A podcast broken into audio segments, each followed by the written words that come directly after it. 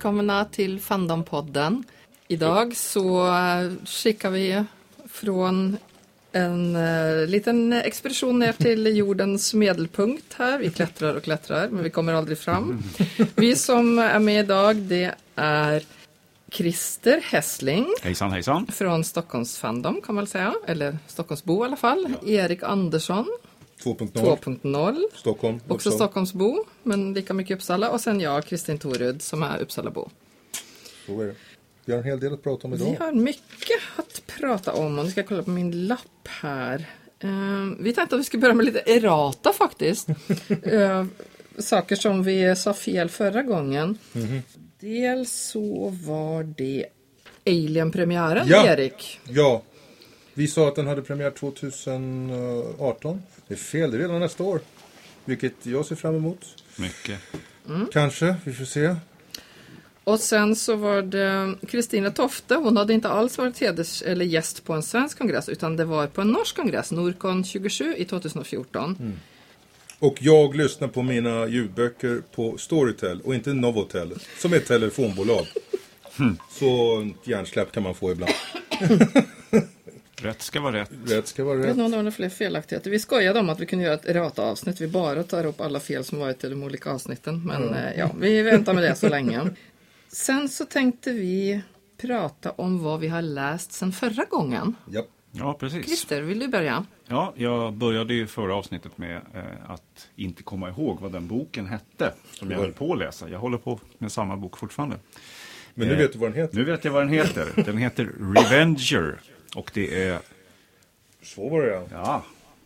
Det är ju Ulster Reynolds. Ja. En av mina favoritförfattare. Eh, så den håller jag på med fortfarande. Efter förra avsnittet så tänkte jag jag ska göra som Christer. Han gör en rekommendation och så går jag hem och så lyssnar jag på en bok. Och jag lyssnade på Crush, Pushing Ice. Inte Crushing Ice, som är en, annan bok. Uh, och uh, förvånansvärt bra. Mm. Det är också Oster Reynolds. Ja. Hoppas kan bli en film en dag. Mm. Jag tänkte på det faktiskt, att det kunde vara kul att prata om, eller kul att prata om, men vilka ställen man läser och hur man läser. Christer, när läser du och hur? Eh, jag läser nästan allt på min eh, läsplatta. Eh, jag har en sån här liten Kindle som jag tankar hem mina böcker i. Och jag läser till och från jobbet och i sängen precis innan jag ska sova. Det är ungefär då. Mm. Och, och jag lyssnar på böcker till och från jobbet och när jag är på gymmet. När jag skottar snö. Eller när jag håller på och påtar i trädgården. Då lyssnar jag på böcker. Jag läser sällan böcker utan jag lyssnar på böcker.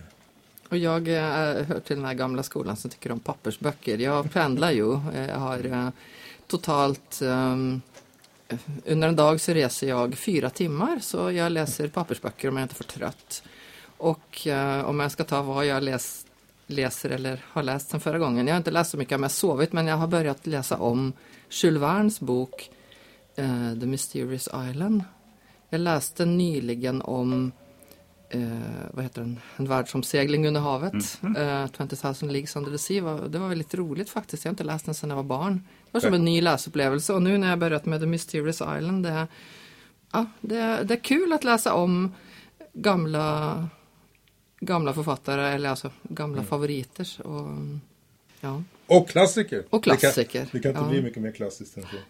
Så att, eh, för han är ju top five om man säger så. Ja, det kanske han är. Men eh, ja, jag slogs framförallt under en, eh, omläsningen av 20 000 Leagues Under the Sea. Hur mycket, hur stora avsnitt det var med rent vetenskapliga beskrivningar mm. av, eller alltså naturvetenskapliga då, av den värld av fiskar, koraller, sjöväxter och så vidare som eh, Alltså han, han ägnar väldigt mycket tid på det. Och eh, dels är ju det för att eh, alltså, Jules Verne brukar väl räknas till en av de första science fiction-författarna och deras födelse, eller alltså genrens födelse är ju ja. som eh, en romantisering av, av vetenskapen kan man säga. Mm. Um, så att det, det, elementet var ju viktigt att ha med i, i böckerna. Sen det här äventyrsberättelserna, upptäckandet av olika naturresurser och, och, och Ja, jag förstår vad du menar. typiskt för den tiden. Men samtidigt så sa Barbara till mig, min vän Barbara från London, som jag berättat om förut, och, eh, och som har, har mycket koll på det här. Hon sa att det var också typiskt för den tiden för att många av de här berättelserna publicerades som följetonger i tidningar. Då fick man betalt per ord, så då gällde det att vara så ordrik som Ja, möjligt. ja. Men han var ju verkligen en nörd. Uh, nej, vetenskapsnörd. Han, Mm. tyckte om, han var den första som räknade ut eh, hastigheten som man måste uppnå för att lämna uh, uh, gravitationsfält. Mm. Med mera, med mera, med mera. Fast då var det med kanon och inte med Ja, raket. så han hade lite fel. på tal om Barbara så fick jag reda på något roligt av henne igår. Mm. Det här är helt koko. Eh, Dracula. Den första Dracula. Denna svulstiga, perverterade, sexdrypande sak. Som de tyckte, ja, men de tyckte det 1886 när de lämnade. Okej. Den är numera in this children's section. Ja, Barbara jobbar på bokhandeln Foyles i London ska jag säga och hon kom på överraskningsbesök igår. Det är därför vi pratar om detta. Och jag bara, och Frankenstein med! Frankenstein och- Dracula ligger nu i barnavdelningen på Foyles. Barnavdelningen. Och det var liksom, uh, uh, okej, fint. Gränserna för vad som är snuskigt monster har var ju det läskigaste som fanns när man var liten. Det var, det var ju så hemskt. Ja, men nu är det, så är det, ja, ja, Mumintrollen och Dracula och Frankenstein. Ja, jag vet- sagorna. Ja, jag vet inte vad det är för någonting. Ja. Nej, som sagt, jag har själv avslutat eh, Pushing Ice och sen har jag precis avslutat en bok av Brian Blessed. Han kan introducera sig själv här tycker jag. Nu ska vi se här. Absolute Pandemonium. Written and read by Brian Blessed. Så låter han. Eh, han är skådespelare. Han är skådespelare. Han gjorde uh, uh, Voltan i Blickskådon 1979 tror jag det var. Och han gjorde Boss Nass i uh, Stjärnornas krig. Och han berättar glädjen att få utlopp för sin fantasi och när man är skådespelare. Men också glädjen att få en fet plånbok. För är man som skådespelare engelsman och får vara med i en Stjärnas krigfilm. Det gör ingenting om karriären går åt helvete. För man kan räkna med att man får en ganska saftig inkomst och åka omkring på konvent och skriva autografer. Mhm. Eh, och, Så han såg de framtida karriärmöjligheterna alltså? Ja, han, ja, han, nej, han, har ju, han var ju ganska gammal när han gjorde det, så han såg det. Men han säger att sina yngre kollegor, de kunde gladligen ställa in, om det stod liksom mellan att, att göra en audition för Royal Shakespeare Company eller göra en skitroll i Stjärnornas krig, så var det många som tog Stjärnornas krig.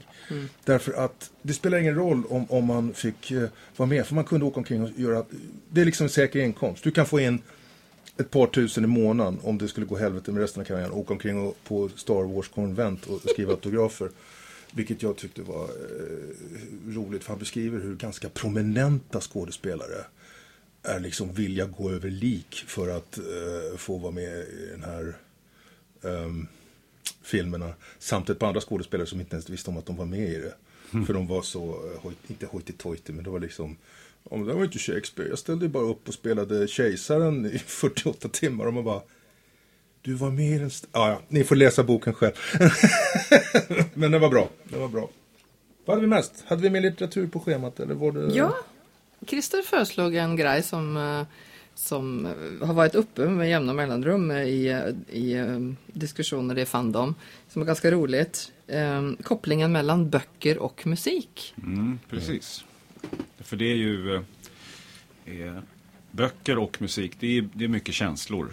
Eh, och man kopplar ihop det där väldigt, väldigt tajt när man läser någonting och det man lyssnar på under tiden. Det är många som lyssnar på musik under tiden de läser. Jag är en av dem. Jag kan inte lyssna på en podcast och läsa en bok samtidigt. För då är det prat och text. Det går inte ihop. Men musik och text går väldigt bra ihop. Och jag har några som jag kommer ihåg väldigt starkt. Och det är bland annat eh, en av mina favoritböcker, Möte med Rama, Arthur C. Clarke. Under den perioden så lyssnade jag på The Who. Och det är framförallt en låt som heter Baba O'Reilly. Och den kommer här. Nej, ni får... Eh, jo, den kommer en snutt av här.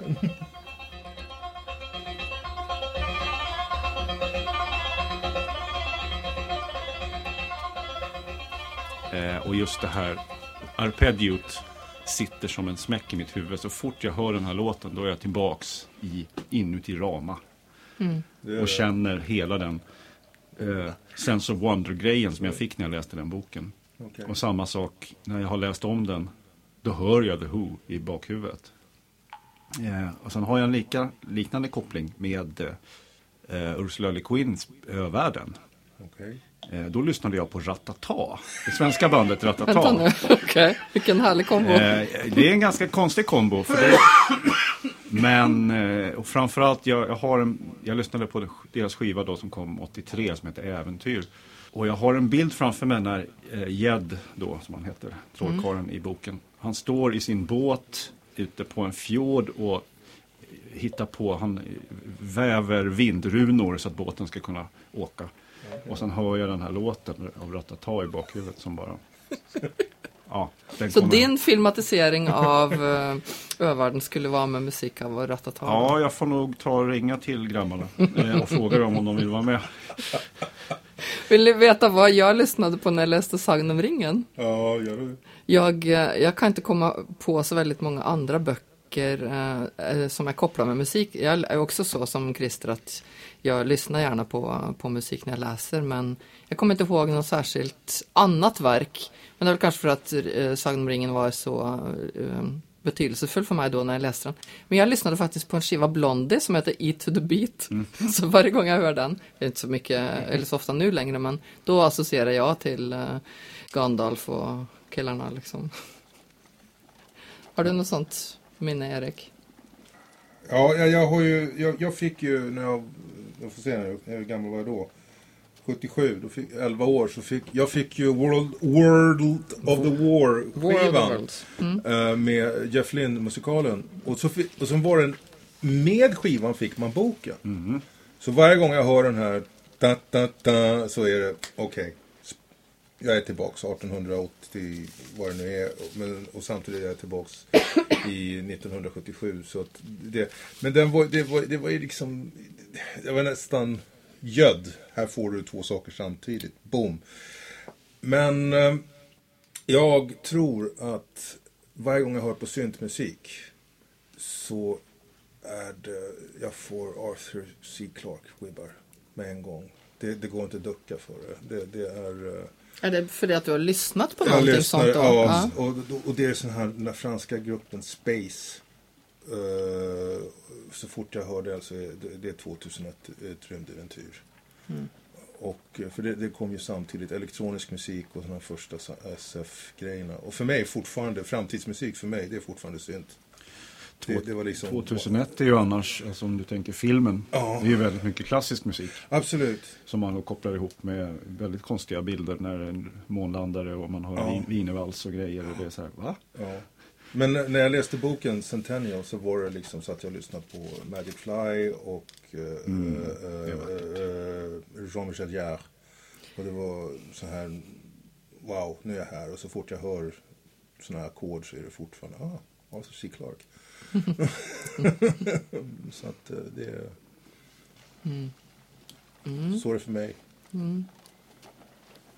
Och jag kommer inte på någon annan sak som jag associerar med just ljud. Men eh, det här kanske blir ett julavsnitt för vi satt och diskuterade det i morse. Vad är julkänsla? Är det ljud, ljus eller är det smak? Och för vi kom fram till att det är nog j- sma- eh, doft. Doft och ljud. Doft och ljud. Mm. För, Fast jag vet inte vilket det har med science fiction att göra. Eller inte ett ljud, men- nej men man bara associerar, man associerar en känsla med. Jo, att, ja, men ljud, ljud alltså musik och Ja. dofter. Det är betydelsefullt. Hur luktade din första Arthur C. Clarke-bok? Åh, det kan jag tala om exakt hur det doftar. Det doftar, eh, kommer du ihåg, eh, eh, eh, åh, när eh, Delta-böckerna kom.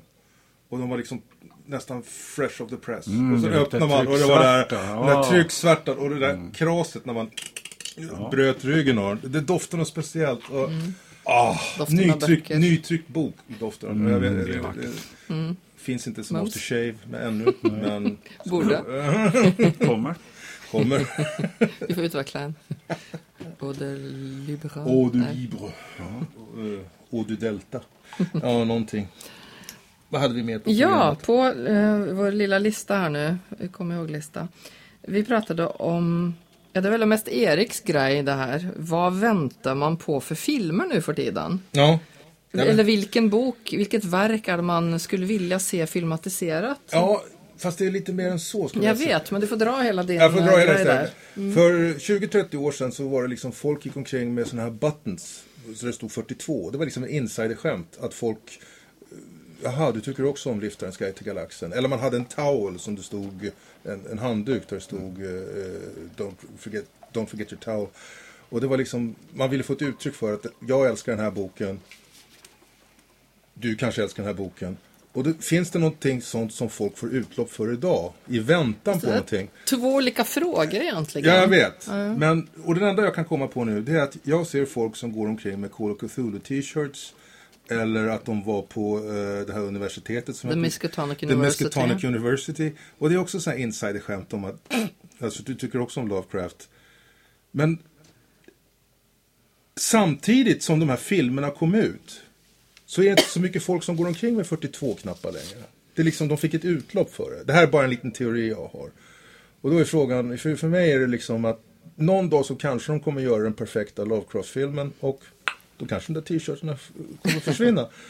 Eller finns det någon annan ting som jag har inte lagt märke till? För det fanns ju ett tag då alla gick omkring, de här, vad heter de, de här Twilight-människorna. Det fanns ju, man skulle delas upp om man var vampyrmänniska eller om man var varulvsmänniska och det var någonting som Fast det med. uppstod väl i samband med filmen? Jo. så det är ännu en... Ja, Ja, men men- olika sådana här uttryck i populärkultur. Ja, och jag bara undrar. Mm. finns, finns det någon bok som jag har missat där? Eller någonting som... Och jag kommer inte på någonting bortsett från Lovecraft. Det finns väl massor, men... eh, Vänta ju, jag har ju mina...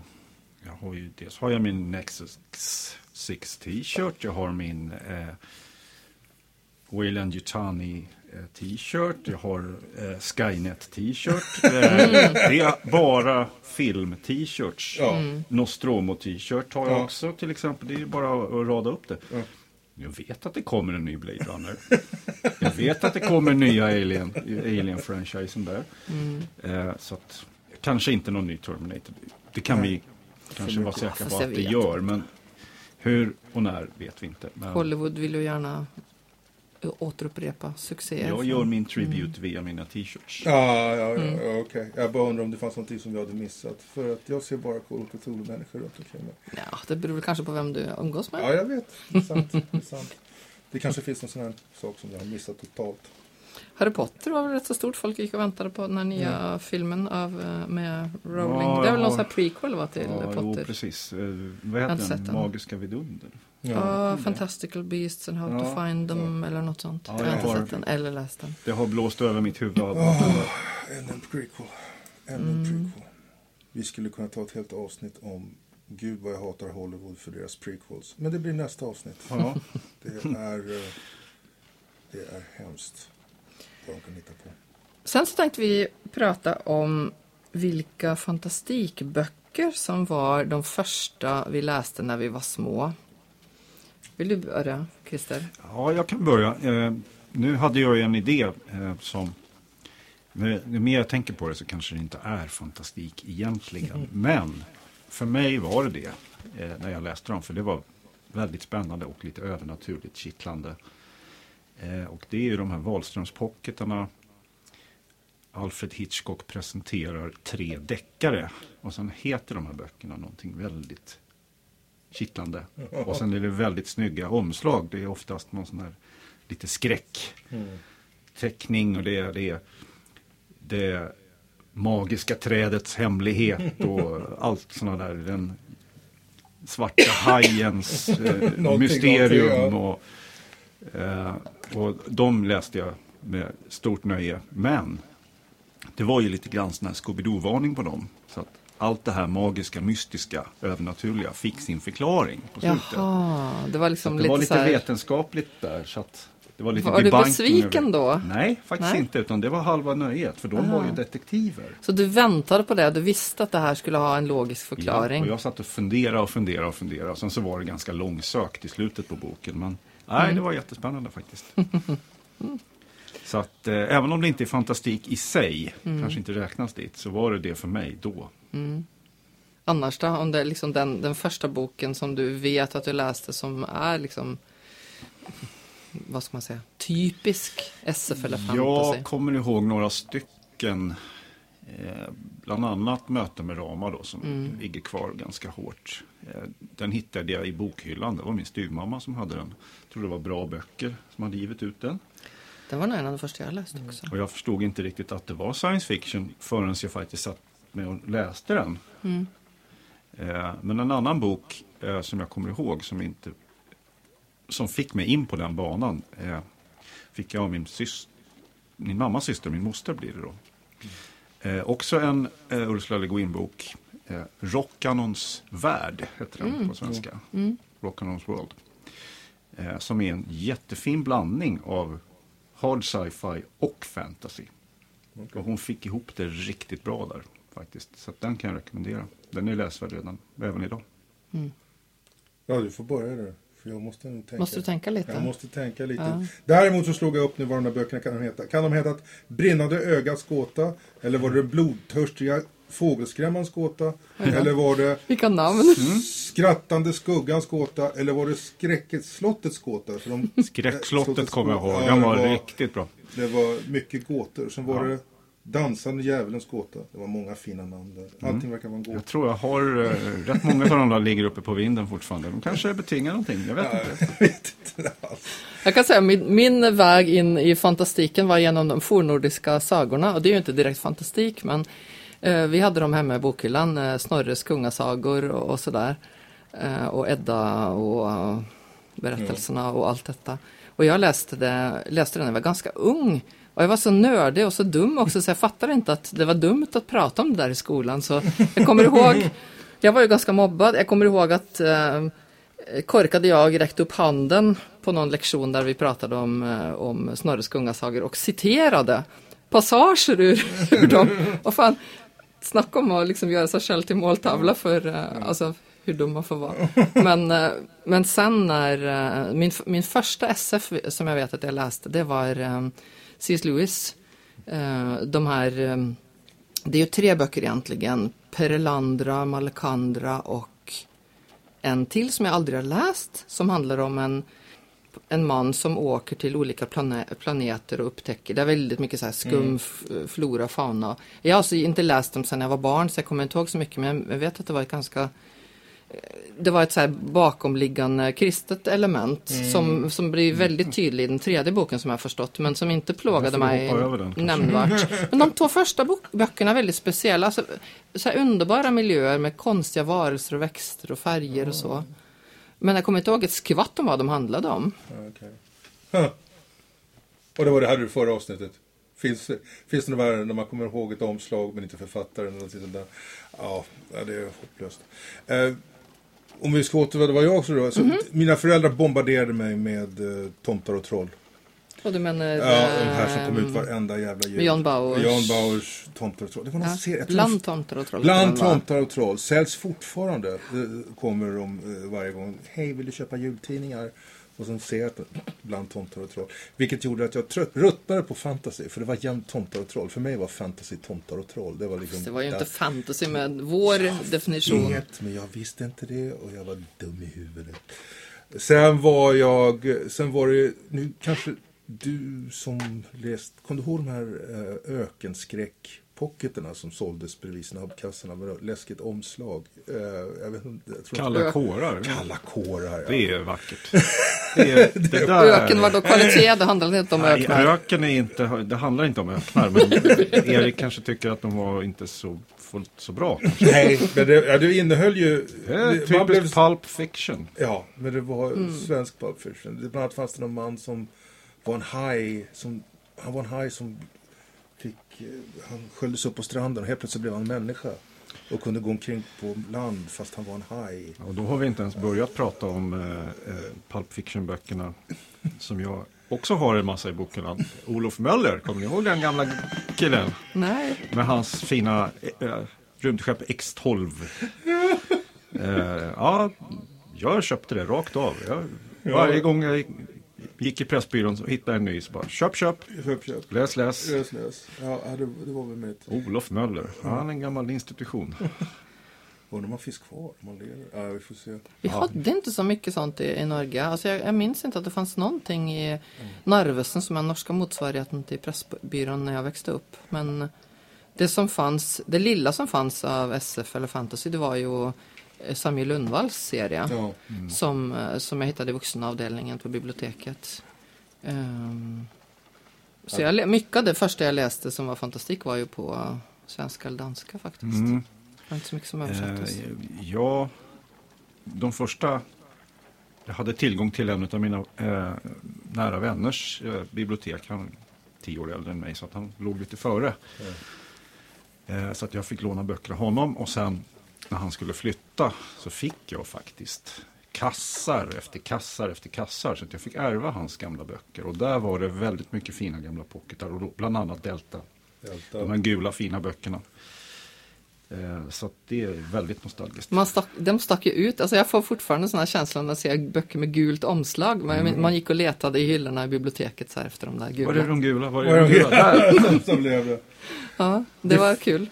Det finns ett par svenska Delta eh, förlags eh, aficionados. De har bestämt sig för att de skulle samla ihop alla omslag och, ut på en hemsida. Vi ska länka till den.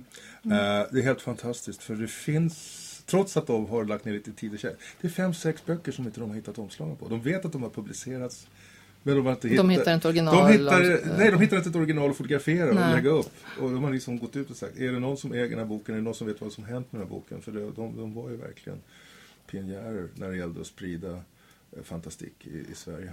Det är lite kul att du säger det där för att jag såg precis i igår tror jag på Facebook på den, i den norska eh, fandomgruppen någon som skrev om omslagen till eh, den norska motsvarigheten kan man säga till Samuel Lundvalls serie. Alltså de som var pionjärer inom att få översatt SF och fantasy till norska på, med början från 70-talet. Det var två författare som hette Bing och Bringsvärd. Och den serien heter Lanternserien och den, eh, alla omslagen var svarta, det var liksom grundfärgen. Och sen var det eh, illustrationer, eh, omslag av en konstnär, i första hand en konstnär som heter Peter Hars. Och eh, det var någon som frågade på Fandong, eh, den norska Fandonggruppen nu, ska vi, ska vi inte göra någonting, eh, liksom någon minnesgrej där i samband med, ja, om Peter Hars och hans omslag.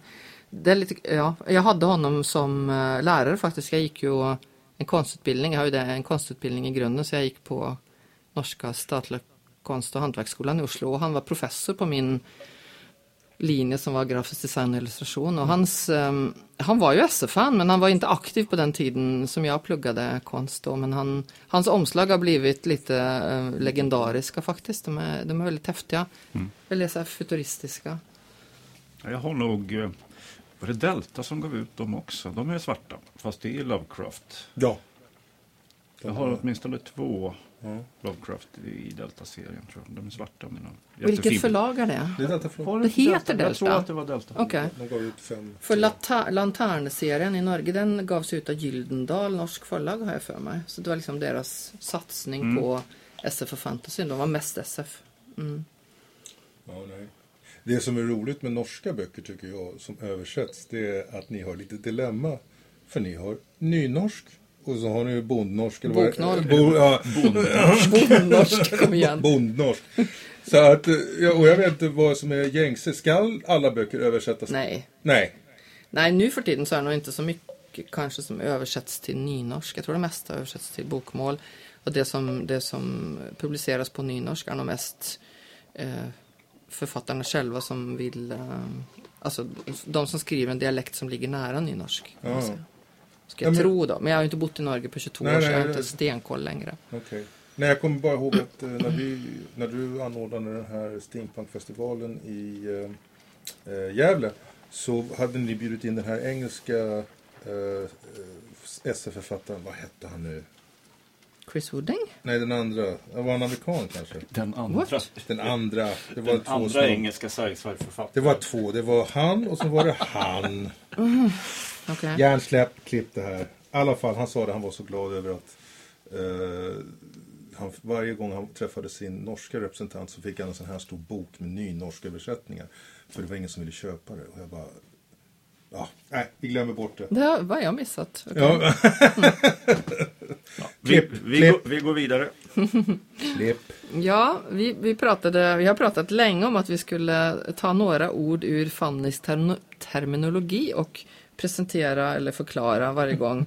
eh, jag vet inte hur, hur bra idé det är, men vi kör i alla fall nu så får vi höra om någon eh, har någon reaktion.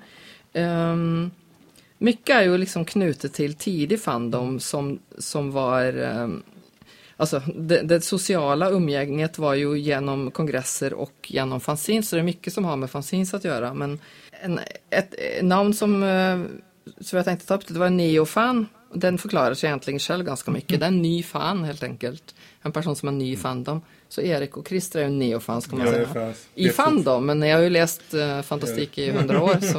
Ja, Men när man är liksom innan man är riktigt inskolad i fandom eller något. Jag vet Mm, inte om begreppet har så mycket relevans längre ärligt talat. När man säger sci-fi istället för science fiction. Ja, till När man exempel. säger fandomträff istället för kongress. Ja, du börjar man lära dig. säger, vad var det jag sa, man är medlem och man är inte gäst. Uh, ja, det Ja, nej. ja, det, med, Men med, eh, det är inte, poängen är ju inte att vara elitistisk eller, eller på något sätt Nej, sådär. nej, det är nej, inte men det är det. ju skönt att kunna hänga med i tugget. Så Alltså man prat, liksom- att man pratar om samma Ja. saker till exempel. Ja. För ibland när du säger fandomträff så blir jag jätteförvirrad och så undrar jag vad menar han nu? Ja visst, det var kongress han menar. Kongress eller pub Ja. kväll, det är det skillnad. är skillnad. Så är det. Och sen ett annat begrepp som man inte använder så jättemycket längre men GAFIA, det är en förkortning Getting away from it all och numera så används det, eller ja, i den mån det används, eh, för folk som eh, försvinner ur Fandom, som inte är aktiva längre och sådär. Men eh, i början så betyder det tydligen tvärtom. Folk som eh, försvann, in i Fandom. kom in i Fandom, ja, Ja. för att, för att komma undan från resten av världen. Ja, jag brukar, man har träffat sådana människor som Man brukar säga gafiera på svenska. Gafiera, ja. Mm. De som börjar läsa Allers och se på repriser av Antikrundan och sen försvinner de i ett moln av Svensk Damtidning. Sen, Eller jag vet oh, inte. Ja, eller någonting Nej, men folk... Sen, det- är det, sen så är de borta forever. Eller så kommer de tillbaka. Eller så kommer de tillbaks och då känner man inte igen dem. De här olika nyanser av äggskals, och beige. I alla fall. Ja, ja, ja, ja. ja. Kongresser. Vi tänkte prata lite om, alltså kongress, definitionen av kongresser är ju lite olika, men Erik och jag har varit på två evenemang Mm. kan man säga med relevans för Fandom sen förra gången som vi pratade med er.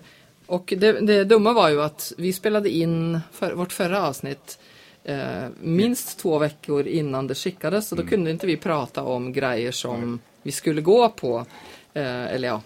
Så att, eh, nu, sen förra gången då så har vi varit på Steamcon i Göteborg. Göteborg. Och det var ju en steampunk-kongress kan man säga.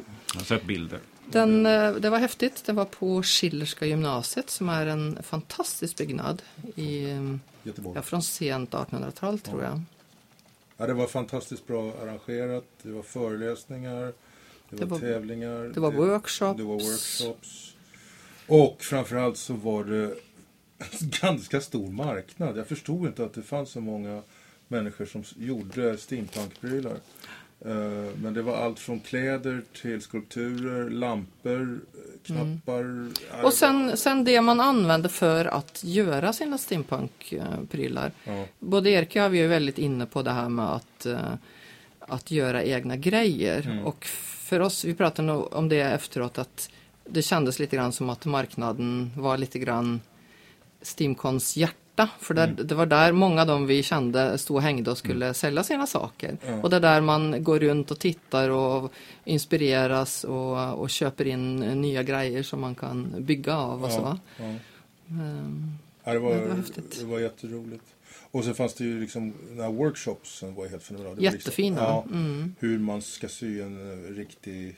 Hur man syr en riktig korsett eller en herrväst. Det var hur man gjorde små fina skulpturer och allt möjligt. Jag missade Ja. faktiskt alla workshops, dumma mig. Ja, vi gick- bara omkring och glassa. Ja, Ja, men det det var var- um, mycket var trevligt. Och så var det mycket engelsmän där. Ja, Mycket faktiskt. En hel liten kontingent med engelsmän. Var där. Och så den kända steampunk ehm, artisten. Den får man nog säga att han är Dr. Dr. Elemental. Dr. Elemental. Som, vi ska också länka på till. med lite steampunk-rap eller vad man ska Ja, säga. Han Gör roliga vi- videos. Han har, eh, ja, det går inte förklara den mannen. Han brinner för, eh, för steampunk men också för hylla fandom.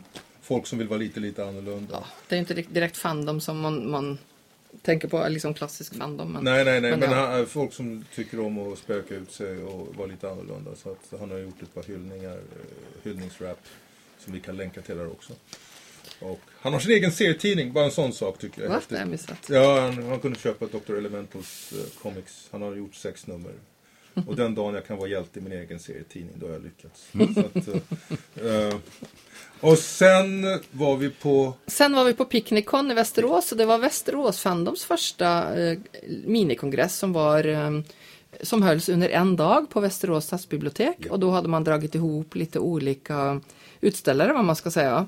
Det var en steampunkförening som var nystartad som stod och berättade lite grann för folk. Det var en lokal spelförening som hade ett väldigt fint namn som jag glömt vad de hette.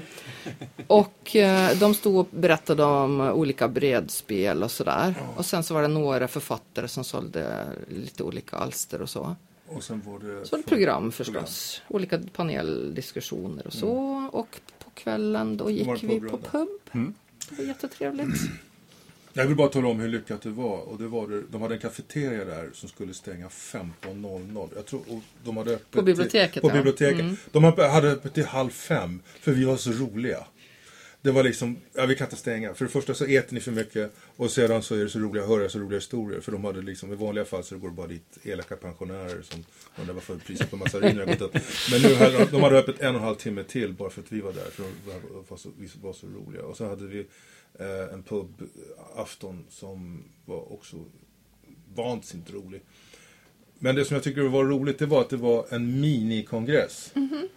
Och jag säger bara det, mer minikongresser. Ja, det är ett bra koncept Ja, faktiskt. Mm. Egentligen skulle man dela upp hela Mälardalen så Eskilstuna har en dag och sen har Arboga en dag och sen har Kungsör en dag och sen har Västerås så har man ting att göra vinterhalvåret. Så att eh, det går fortare tills våren kommer. Men eh, så, så får det bli. Men eh, det var häftigt. Bra jobb arrangerat av Västerås. Eloge. Stor eloge. Det tycker jag. Vad blir nästa? Har vi något mer? Som... Ja, vi Kommer brukar ju hända. prata om saker att se fram emot. Yes. Och nu är det ju snart jul så eh, jag är lite osäker på hur det ser ut i Gävle, Stockholm, Västerås vad gäller pubträffar. Men eh, Uppsala har sin pubträff eh, nästa vecka men det är ju förstås efter att vi har Ja, sen, skickat sen, det här ja. avsnittet. Så, det, Ehm, så vi får se. Jag hoppas, hoppas eh, att det blir en den 3 januari. Du skulle Ja. imponera mig om det blir en. 3 januari har, eh, har, vi, har det skrivits om eh, på fandomgruppen på Facebook. Mm. Det är nämligen då det ska vara nästa pubträff i Uppsala om allt går enligt tradition och det är både Tolkens 125-årsdag Yay. och Hurra. 20-årsdagen av den första av den pågående serien med pubmöten i Uppsala. Så då borde man nu kanske göra någonting Mm. utom det vanliga men eh, att träffas ska vi väl oavsett. Ja, man får hålla reda på det. Och sen antar jag att eh, Stockholmsmaffian träffas tisdagen efter det. Ja, Och sen i Gävle tisdagen efter det. Men sen är det mig vetligen inga roliga småkongresser. Jo, alltså ja, vi kan ju nämna en grej. Det är ju inte egentligen Fandom det heller, då, men eftersom Erik och jag håller på ganska mycket med steampunk så har vi eh, så kan vi ju nämna Steampunk Umeå Frost Night som Oh, är yes. 10 till 12 mars i Umeå på Stora hotellet. Googla Stora hotellet om ni inte har gjort det. Det är ett helt fantastiskt hotell, ett gammalt sjömanshotell som är eh, moderniserat, eller om ska, inte egentligen Ja. moderniserat, men det är inrett i eh, Steampunk. i lite steampunk-aktig stil kan man goth. säga. Steampunk goth. Helt underbart. Ja. Och vi åkte, det här är alltså tredje året som vi har Steampunk Umeå Frost Night. Vi åkte dit några stycken bara därför att vi ville se hotellet. Och eh, hängde där. Nere i deras bibliotek. Men eh, förra året då som var andra gången då hyrde vi, gick vi ihop om att hyra deras stora svit och så hängde vi där och spelade spel och pratade och Ja, ja. åt eh, go- god mat och ja. Och vi göra Så väldigt så här anspråkslöst, det är inget program. Nej. Det är mest att vi, vi, den som har lust är välkommen komma dit. SF-fan eller Steampunk-fan, det spelar inte så stor roll. Så, så delar man på, på kostnaden för, för lokalen. 10-12 mars. Ha det så gott till nästa gång. Och god jul. God jul. När julen kommer, ät mer sill. Tack för fisken. Hej! Ja, du får klippa ihop något. Åh,